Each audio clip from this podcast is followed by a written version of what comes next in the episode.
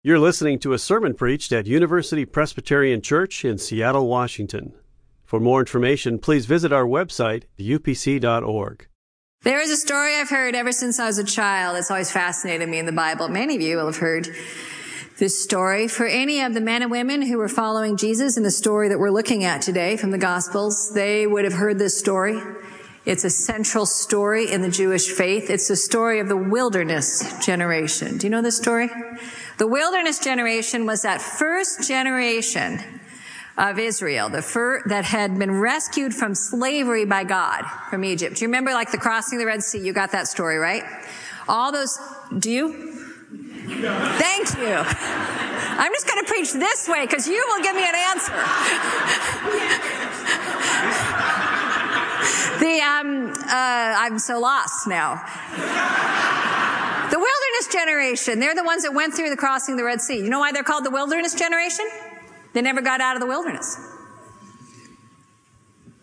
They expected abundance. They expected freedom. They died in the land of limited resources. They died in the wilderness. They died in the land of limited resources. It's a tragic story. And part of the reason for this, a big part, is they only ever knew the language of the land of limited resources. The language of the land of limited resources is complaining. Grumbling is the language of the land of limited resources. They came out of Egypt on their way to cross the Jordan into the promised land they had to live hand to mouth in that land of limited resources. God would give them bread from heaven, met their complaints with bread from heaven. When they called it manna. It was bread in the wilderness. But it was hand to mouth. Remember, it went away every night. They had to get it again the next day.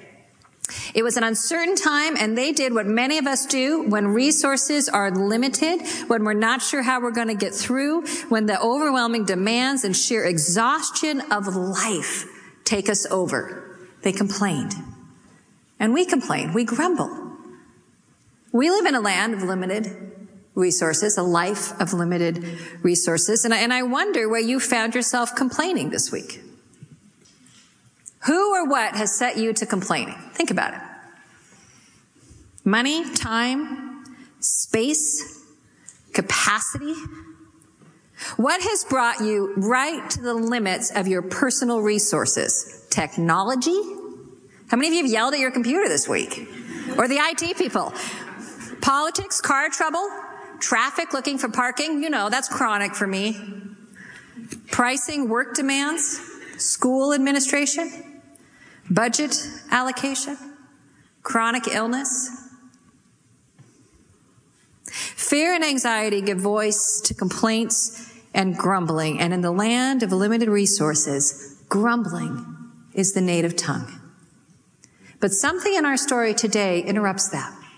And that's what we want to look at. Today's story teaches us a new language. It teaches us the language of gratitude because gratitude is the language of God's unlimited grace. Gratitude is the language of God's unlimited grace, and that is not a natural language for us. So would you grab your Pew Bibles, please, or any Bible you brought, turn to John chapter 6, please. You can find this in these black Bibles that are in the pews. You'll find it um, on page 867.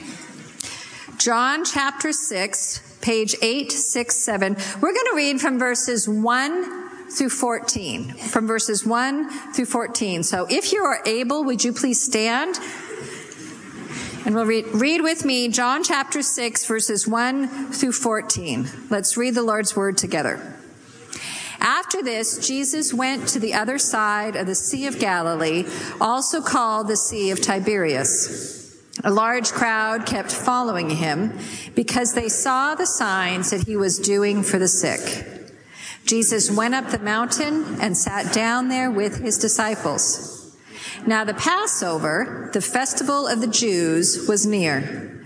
When he looked up and saw a large crowd coming toward him, Jesus said to Philip, Where are we going to buy bread for these people to eat? He said this to test him, for he himself knew what he was going to do. Philip answered him, Six months' wages would not buy enough bread for each of them to get a little. One of his disciples, Andrew, Simon Peter's brother, said to him, There is a boy here who has five barley loaves and two fish, but what are they among so many people? Jesus said, Make the people sit down. Now there was a great deal of grass in the place, so they sat down, about 5,000 in all. Then Jesus took the loaves, and when he had given thanks, he distributed them to those who were seated. So also the fish, as much as they wanted. When they were satisfied, he told his disciples, Gather up the fragments left over, so that nothing may be lost. So they gathered them up, and from the fragments of the five barley loaves left by those who had eaten, they filled twelve baskets.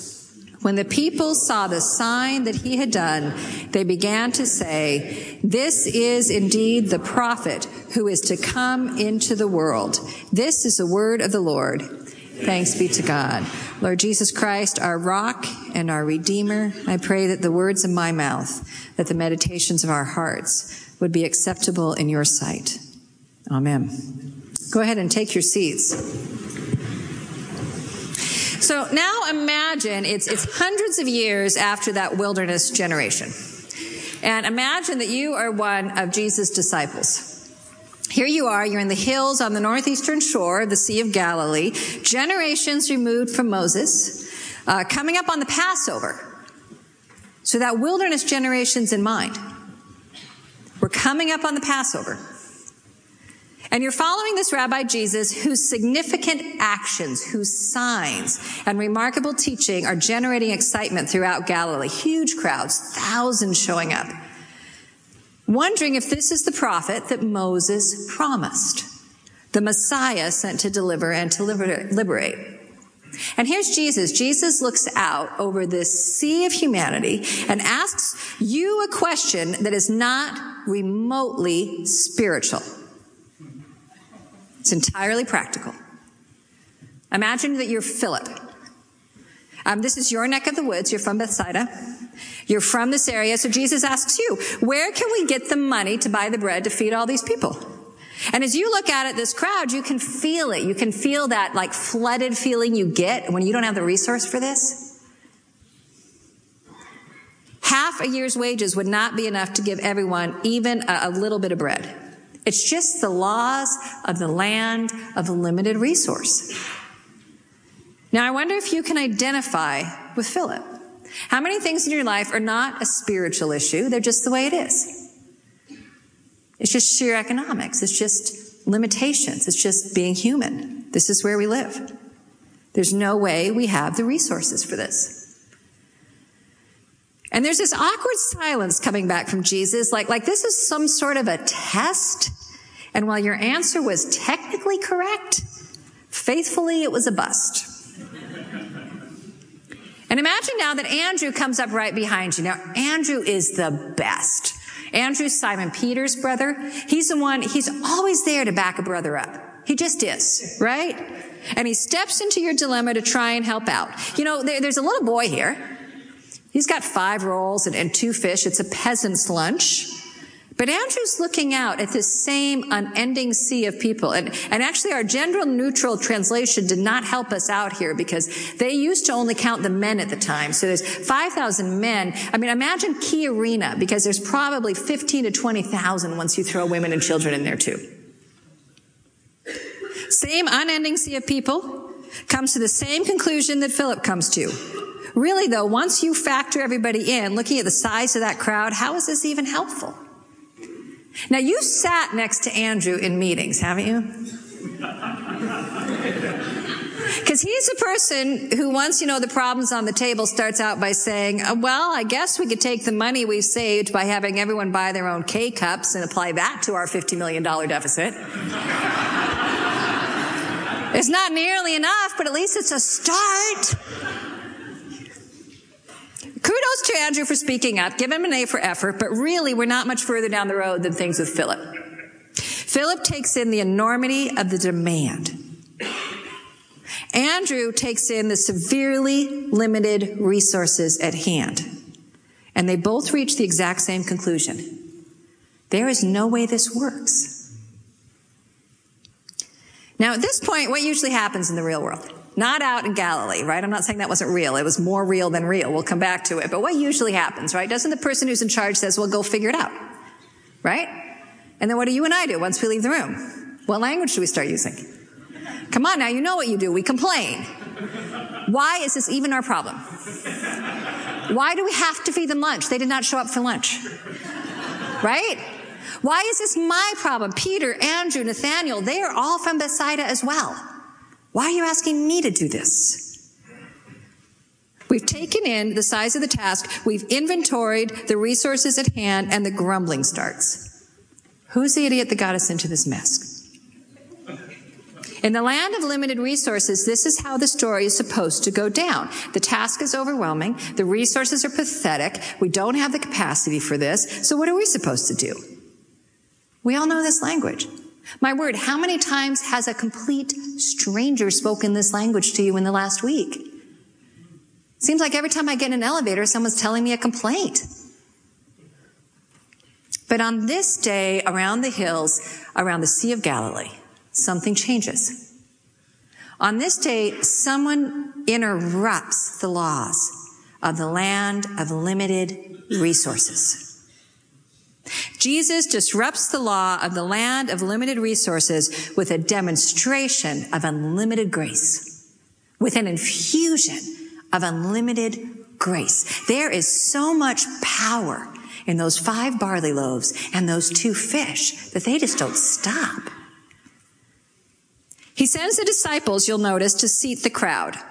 And in the process, when you read the story, that's when they get their hard head count, isn't it? It's huge. And then Jesus takes these limited resources at hand and gives thanks. He gives thanks. Listen to that sentence and remember this because gratitude is the language of unlimited grace. And when he'd given thanks, he started handing out loaves, fish too, until the people were satisfied. We know all four of the gospel writers tell us this story. We know from all four of them that the disciples are helping to hand this out. It seems that John focuses on Jesus doing it himself because he wants there to be no mistake who the source of this unlimited abundance is. Because at the end of it all, once the disciples pick up the fragments of those five barley loaves, they fill 12 baskets. And whenever you hear 12 in the Gospels, you remember the 12 tribes of Israel. You remember those families in the wilderness. They were the ones who never moved beyond the borders, who never left the land of limited resources, who never learned any other language than the native human language of complaint. And Jesus has enough for them. So here's my question at the end of the story. I have two questions, really. What did Jesus do that any one of his disciples could have done? That's the first question. What did he do that any of them could have done? And then the second question is, what did Jesus do that only Jesus could have done? And that's the easier question, so let's start there, right? You know the answer to this, right? What did he do that only Jesus could have done? He fed 5,000 people, folks. That's only coming from Jesus. But I want you to notice this, and it's important. Jesus does not ask Philip or Andrew or any of the disciples to do what only Jesus could do. Did you catch it? John tells us this. Jesus knew what he was going to do all along. Did you catch that detail?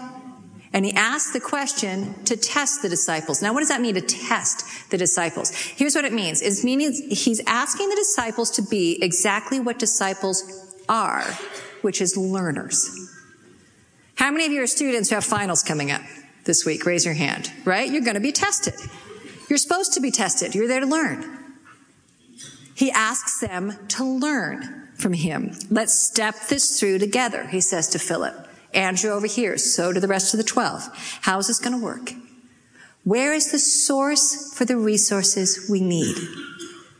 And this is lesson number one. Learned in the face of all those people that Jesus, the source of eternal life, the source of unlimited grace, the source of salvation, will not ask you to do what only Jesus can do.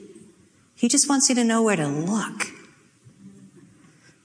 He didn't ask the disciples to feed the crowd. He expected them to learn. He expected them to participate. He expected them to take part in what he was about to do. This is a lesson learned from Jesus' training of Philip and Andrew. You've named the problem. You know the limits. Now get out in the field and do what you can. I'm teaching you to bring what you have and participate. Give me those limited resources. Tell them to take a seat. Set to work in what I've said I will do. Because the source of all grace, the source of all life, the source of eternal life has taken the field. The source of eternal life is about to turn the wilderness into a place of abundance. And this is good news. This is the grace in which we stand. We are not doomed to wander around in the land of limited resources. You don't have to be stuck there. That's the answer to the second question. What did Jesus do that only Jesus can do? He overcame the laws of the land of, unlimited, of limited resources. Eternal life has stepped in and regenerated those barley loaves and those fish. Only Jesus is the source of that. Only Jesus can give unlimited grace. So do not fixate on the limited resources at hand. We fixate, we turn to, we, we, we, we cling to the source of eternal life. So, what about my first question? How do we get there? What did Jesus do that the disciples can do with him? Do you remember? What do you think? I kind of hear it. He gave thanks. Many of you said. He gave thanks. The disciples learned a new language from Jesus that day gratitude. That's what interrupted the cycle. Did you catch it? Gratitude is the language of unlimited grace. Complaining remains fixated on the insufficiency of the resources. Complaining remains fixated on the overwhelming nature of the task. And complaining is its own creed. I say this to you as well as myself. We do no one any good when we complain. We do no one any favors because complaining is its own statement of belief. When we join into complaining, here's what we say to our hearts and to other people's hearing. We say, this is all there is. This land of limited resources that you live in, it's all there is. What you see, that's all there is. There is no one and nothing greater than the limits of this situation that we find ourselves in. Your complaints testify that the boundaries of the land of limited resources are firmly in place, that no one, there's no one to look to. There is no God at work. There is no grace to be seen. Complaints fixate on the insufficiency of the resources at hand and say there never has been and never will be a man who took on flesh and rose from the dead. It doesn't happen. So I exhort you today, brothers and sisters, in the name of Jesus, with the same conviction that God convicted me of this week. One of the most effective ways to share your faith is to stop your complaining. It does you no good. It contributes nothing of life or grace in your life or the lives of others. Jesus came to teach you and I a new language. Jesus came to teach you and I the language of gratitude, and gratitude fixates on the sufficiency of the source of eternal life. Jesus is the source of life. Jesus will do what no one else can do. Jesus will give what no one else is able to give. Jesus can save where no one else can save. So gratitude takes the exact same head count. Gratitude takes in the exact same resources. And then gratitude says, thank you. Gratitude joins in Jesus, thank you. And then says, how do we work the solution? How do we work this salvation? This week, when you feel yourself wanting to complain, when everyone around you starts to kick in at work, at school, in your family, it's off to the races, just stop. Walk away if you have to. Start praying. Ask, what is there to be thankful for? Ask what resources there are at hand, then give thanks, get to work in God's field. Parents with your kids, when they're overwhelmed, when they're complaining, have them describe the problem. Have them identify the resources at hand and then stop with them. Give thanks with them. What do we have on hand? What can we do towards the solution of this problem? What can't we do that we trust to God? It's true in our work. It's true in our lives. It's true in our neighborhoods. It's true in our schools. Work God's salvation There are two of our friends here in um, who have lived this way for years. This has been their pattern. They are people who know gratitude. They are people who know what it is to completely depend on the source of eternal life and live into that life, not, not dwell in the land of limited resources. In the last number of months, they have faced a, a challenge where this has really come home. Kelly and Marla Malone, who many of us know, um, their family received a, a diagnosis of a brain tumor for Kelly with realism. They've taken in the realities of the challenge. They've taken in the limitations of the resources and they've joined Jesus in saying thank you and are participating in the solution and salvation in their everyday lives. I'll let them tell their own story in this video.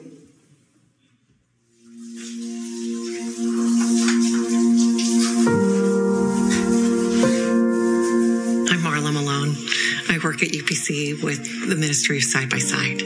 I'm Kelly Malone. I work at Children's Hospital. Kelly was diagnosed with brain cancer this fall, and that's, uh, as you can imagine, brought about a lot of changes in our life. We went from being highly active in a number of things. Now I'm limited in number of ways of mobility and ability to do things that I didn't have before being given a difficult diagnosis uh, creates an opportunity to think about what do you want to do with the time that you have left? What do we do with these days? It brings into sharp focus what we all live with all the time. As, as we have been laying down so many of our past pleasures, pursuits, responsibilities, affiliations, it's made some space for some new things we've realized that we do need support, and that's come at us in a big way. It's something we're so grateful for. Part of it is just acknowledging that it's there and it's been offered up. It's not something we can pay back. Mm-hmm. it's a one way grace. Gratitude has, it's looked really different in this time of receiving. We receive something pretty much every day from somebody. And there have been times when that's been wearing. It, it, wears down my pride. It wears down my sense of who I am. That I am a thank you note, thank you note writer. I am a responder. I am a, uh, I'm a provider. I'm someone who can bless people. Many of those responses are are, are no longer part of our lives part of our, our toolbox. Those tools are just sitting there right now. Jesus is not only the one who gives to us, but he's also a receiver with us. In Matthew 25, when Jesus describes to the sheep that what you did for the least of them, you did for me, he is showing us that he also identifies in being a receiver. We have nothing to offer people. All we can do is say thank you. Maybe not even to their face. Maybe we just say thank you when we pray and they never hear it. We, we meet, we meet Jesus in that. Can give us peace that that's enough. He knows what to do with that. He knows what to do with that. Thank you it's not within the reciprocity that you normally think you would have from a social environment because you just can't you can't match it up and that's where we meet grace which is where we should all be it's a good place to be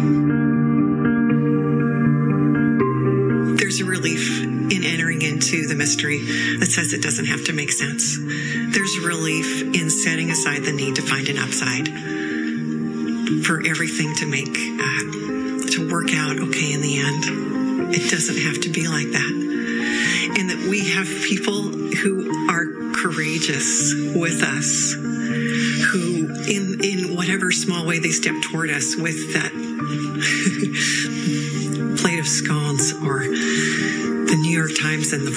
that showed up the other day.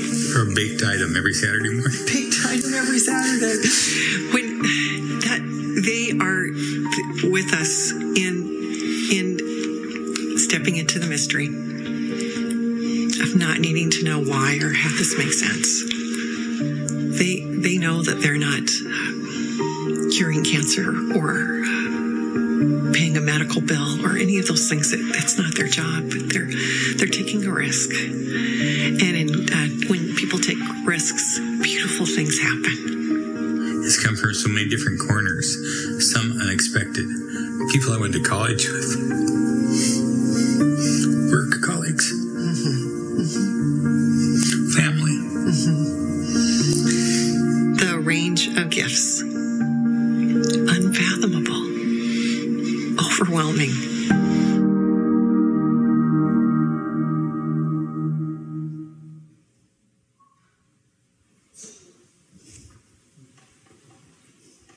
This is family. Even if you don't personally know Marla and Kelly, this is who we are. We're family. It couldn't have made any sense to step out and seat people when you had nothing to feed them. But this is what we do. We step into the mystery of the truth that eternal life stepped into the world and it's not leaving. And the people who bring the plate of scones, they know they're not curing cancer. The ones who bring the New York Times, they know they're not paying off medical bills. But they're participating in this mysterious, overwhelming grace of God that floods the fields. And we say thank you. As we prepare to come to the communion table, let's pray.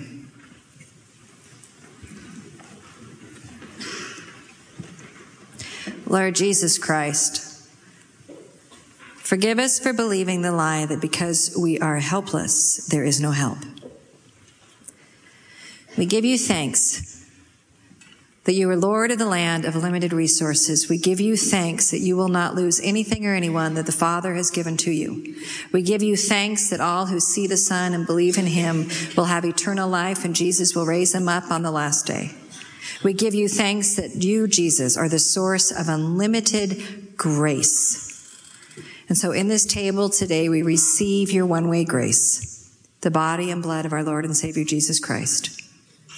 We taste and see the good news for all of us living fully and abundantly in the land of limited resources, that your unlimited grace is ours. We give thanks together and we pray for the grace to participate in the certainty that God's immeasurable grace has rescued us from the land of limited resources. And all God's people said, Amen. For more UPC audio or to find out about service times, visit us at upc.org.